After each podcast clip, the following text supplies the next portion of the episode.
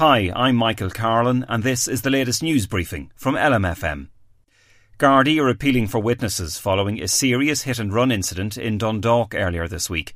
Gardaí say a cyclist fell from his bicycle and was struck by a passing vehicle on the Castletown Road in the town at around 1:50 p.m. on Monday afternoon. A seventh man has been arrested in connection with the seizure of 157 million euro worth of cocaine off the Cork coast this week, which Gardaí say is the largest haul in the history of the state. President Michael D. Higgins has paid tribute to Michael Gambon, who has died aged 82. The Dubliner passed away in hospital, and the President has described him as an exceptional talent who leaves behind a compelling legacy.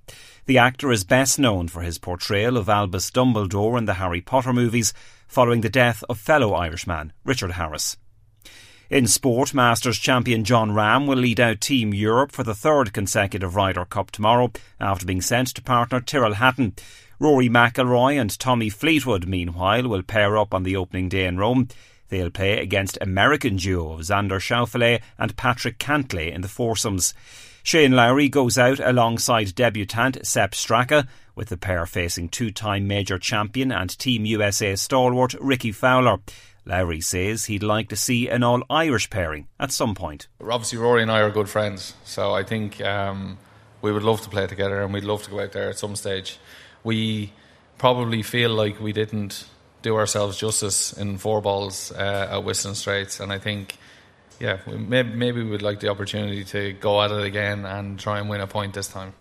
The IRFU has confirmed the two time All Ireland winner with Meath, Vicky Wall, has signed a contract with them.